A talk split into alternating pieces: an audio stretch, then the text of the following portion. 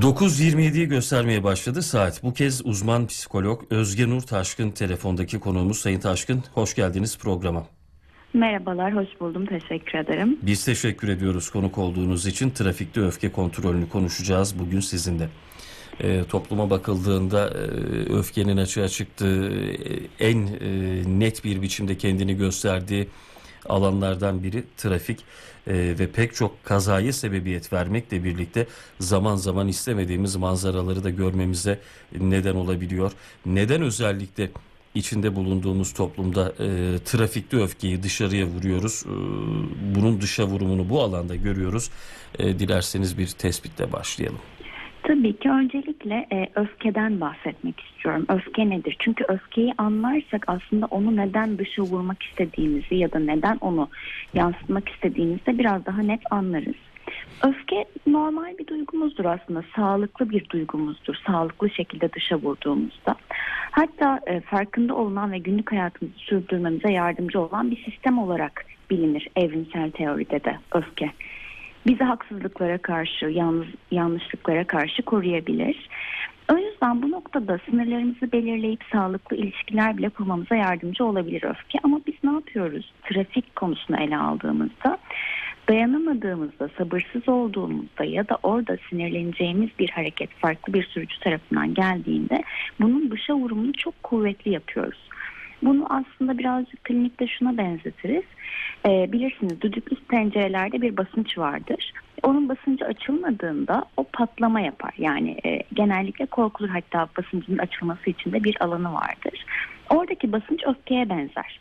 Öfke boşaltılmadığında, dışarıya aktarılmadığında aynı düdüklü tencere gibi patlamaya sebebiyet verir. Trafikte bunu yaşadığımız, çokça yaşadığımız alanlardan birisine yazık ki. Şimdi öfkenin doğal bir duygu olduğundan bahsettiniz. Bireyler arasında sağlıklı ilişki kurabilmemize de vesile olur dediğinizde trafikte özellikle neden çok sağlıksız ilişkilere sebebiyet verebiliyor? Biz günlük hayatta bireylerle karşı karşıya kaldığımızda öfkeyi bir süzgeçten, bir filtreden mi geçiriyoruz da trafikte bulunduğumuz araç içinde yeterince kendimizi anlatamayacağımız, öfkemizi yeterince dışa vuramayacağımızı düşündüğümüz için mi abartılı davranışlarda bulunuyoruz? Bu noktayı nasıl değerlendirmek gerekir? Şimdi şöyle bir şey söyleyebilirim orada. Aslında bu kişiden kişiye değişen bir şey. Yani trafikte öfkelendiğinizde verdiğiniz tepkiler de kişiden kişiye değişiyor. Aynı gündelik hayatta öfkelendiğimizde verdiğimiz tepkilerin kişiden kişiye değişmesi gibi. Şimdi öfke sağlıklı kullanım ve sağlıksız kullanım olmak üzere ikiye ayrılabilen bir duygu. Trafikte özellikle biliyorsunuz büyük şehirlerde özellikle çok fazla trafik oluyor. İş çıkış saatlerinde ya da gün içinde de hiç iş çıkış saatlerini beklemeden kişiler de vakitlerinin büyük bir kısmını trafikte geçiriyor ve bu noktada sabırsızlık, yani tolerasyon kuvveti azalıyor. Tolere edemedikleri noktada öfkenin bu yararsız dediğimiz, en başta da söylediğim yararsız dediğimiz kısmı devreye girmeye çalışıyor. İşte orada kişinin kendini dengeleyebilmesi çok önemli. Neden özellikle trafikte görüyoruz bunları? Sürücülerin yaptığı tartışmaları, kavgaları, bazen şiddeti, öfkenin şiddete dönüştüğü kısmı da görüyoruz ne yazık ki. Neden görüyoruz? Çünkü tolerasyon kuvveti azaldığı için.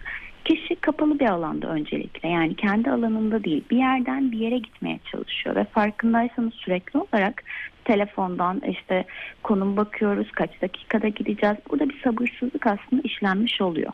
Haliyle arabada, kapalı alanda yetişmeye çalıştığı bir yer olunca tolerasyon kuvveti onunla beraber azalıyor.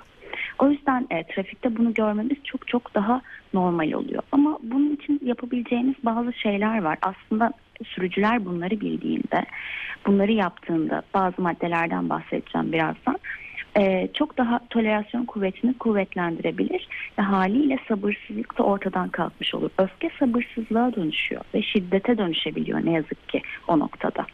Aradaki fark bu aslında. Peki nasıl yönetebiliriz bu öfkeyi? Sadece trafikte değil, trafik özelini konuşuyoruz belki ama vereceğiniz tavsiyeler hayatın her alanında sanırım katkı sağlayacaktır. Daha konforlu bir yaşam sürmemize. Evet, öncelikle klinikte de yani öfke kontrolü için de çok fazla danışanımız geliyor bize. Öncelikle klinikte de öfke kontrolünde öfkeyi ayırt etmeyi öncelikle konuşuyoruz. Yani yararlı öfke ve zararlı öfkeyi ayırt etmeyi. O demin sizin de söylediğiniz filtrelemeyi konuşuyoruz. Biz öfkemizi filtreledikten sonra yani yararlı ve zararlı öfkeyi ayırt ettikten sonra ki her zaman bu yararlı dediğimiz öfke gelmek zorunda değil. Dayanamadığımız bir nokta da olabilir. O noktada kendimize zaman tanımak. Mesela en çok uyguladığımız hastanede, klinikte en çok uyguladığımız yöntemlerden bir tanesi çok öfkelendiğimizde konuşmak yerine ya da bir şeyler söylemek yerine içimizden 10'a kadar saymaktır. Bu çok bilinen, çok klişe bir yöntemdir fakat çok işlevseldir. Çünkü o basınç, en başta bahsettiğim o düdüklü tenceredeki basınç gibi düşünebiliriz somutlaştırmak istersek. O basınç, ona kadar saydığımızda gitgide azalacaktır. Ve söylediklerimizin yapısı bile değişecektir. Belki yine aynı şeyleri söyleyeceğiz ama daha sakin söylediğimiz için bu noktada karşı taraf farklı mesajlar alacaktır. Gündelik hayatta bu şekilde. Araçtaysak, araçtan çok öfkeli olduğumuzda çıkmamak, aracın içinde kalmak ya da araçta hakikaten eğer durabiliyorsak ona kadar saymak, o şekilde yola devam etmek. Çok öfkelendiğimizde belki sağa çekmek, bir sakinleşmeyi beklemek, bir iki yudum su içmek, ondan sonra devam etmek. Çünkü hakikaten öfkenin kontrol edilemediği noktalar da olabiliyor. Bu noktalarda kişi kendini kontrol edemeyeceğini düşündüğü noktada durmalı. Birazcık şey deriz buna biz. Yeşil ışık, sarı ışık ve kırmızı ışık gibi dur, düşün, karar ver, hareket et. Yani onu aslında gündelik hayatımıza katmak çok önemli öfke kontrolünde. Burada... Dur, düşün, hareket et vardı hep eskiden. Evet. Biz buna bir tane daha ekledik. Dur, düşün, karar ver, hareket et yaptık. Bu karar ver kısmı da aslında kendimize es verdiğimiz kısım. Yani o gerçekten sağa çekip beklediğimiz ya da karşımızda birisi varken ona kadar saydığımız. Orada aslında zihin karar veriyor. Arka planda zihin sürekli olarak çalışıyor. Şimdi oldukça önemli şeyler söylediniz, tavsiyelerde bulundunuz. Fakat trafikte de tabii seyrediyoruz hepimiz. Sürücülerin de birbirlerini tahakküm altına aldıklarını, hissettirmeye çalıştıklarını görüyoruz. Trafikte ciddi anlamda kusurlu davranan sürücülere tepki verdiğinizde davranışının hayatı kaybetmeye kadar gidebilecek, başkalarının hayatına mal olabilecek bir davranış olması dolayısıyla tepki verdiğinizde size karşı taraftan el kol işaretleri, korna sesleri ya da farklı tavır ve davranışlarla, araç kullanım tarzıyla bir tehdit mesajı gönderdiğini görüyorsunuz. Bunu hissediyorsunuz. Bu anlamda da sanki farklı bir duygu devreye giriyor gibi. Bir kaçma, kurtulma, savunma, saldırı, artık adını ne derseniz. Öfke bu noktada farklı bir yere mi evriliyor? Bunu tam olarak nasıl izah etmek gerekir bir uzman diliyle?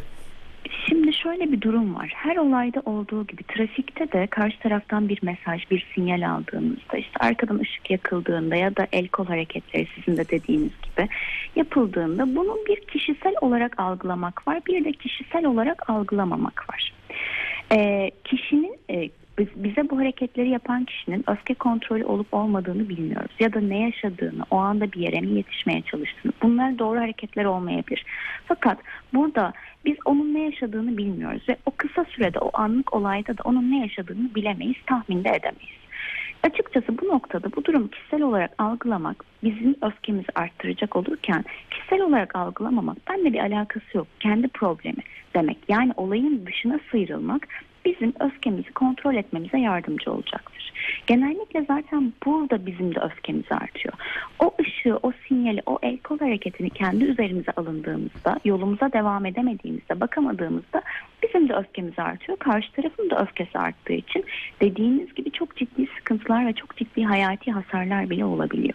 Fakat bu noktada kişiselleştirmezsek, yolumuza devam etmeyi denersek, bir takım nefes teknikleriyle belki işte derin nefes alıp verip yolumuza odaklanmayı deneyerek yolumuza devam edersek zaten tolerans kuvvetimiz de artıyor. 1 olduğunda, 2 olduğunda, 3 olduğunda artık diyoruz ki ya bu çok sık oluyor, benimle alakalı olamaz. Muhtemelen kişinin kendi durumuyla, kendi psikolojisiyle, kendi tolerans kuvvetiyle alakalı. diyebilmek çok önemli. Tabii ki bunu gündelik hayatta, çok yoğun trafikte, o anlık, o milisaniyede düşünemiyor olabiliriz. Birazcık daha reel anlamda konuşmak gerekirse, belki bunu şu anda dinleyen, yolda olan sürücülerimiz de vardır. Reel anlamda düşünmek gerekirse biraz o süreyi vermek kendimize, o 10 saniye benimle ilgili değil deyip o 10 saniye zihnimizi toparladıktan sonra devam et. Öfkeliyken yani de sanırım araç başına geçmemek bu anlamda alınabilecek en önemli tedbirlerden biri.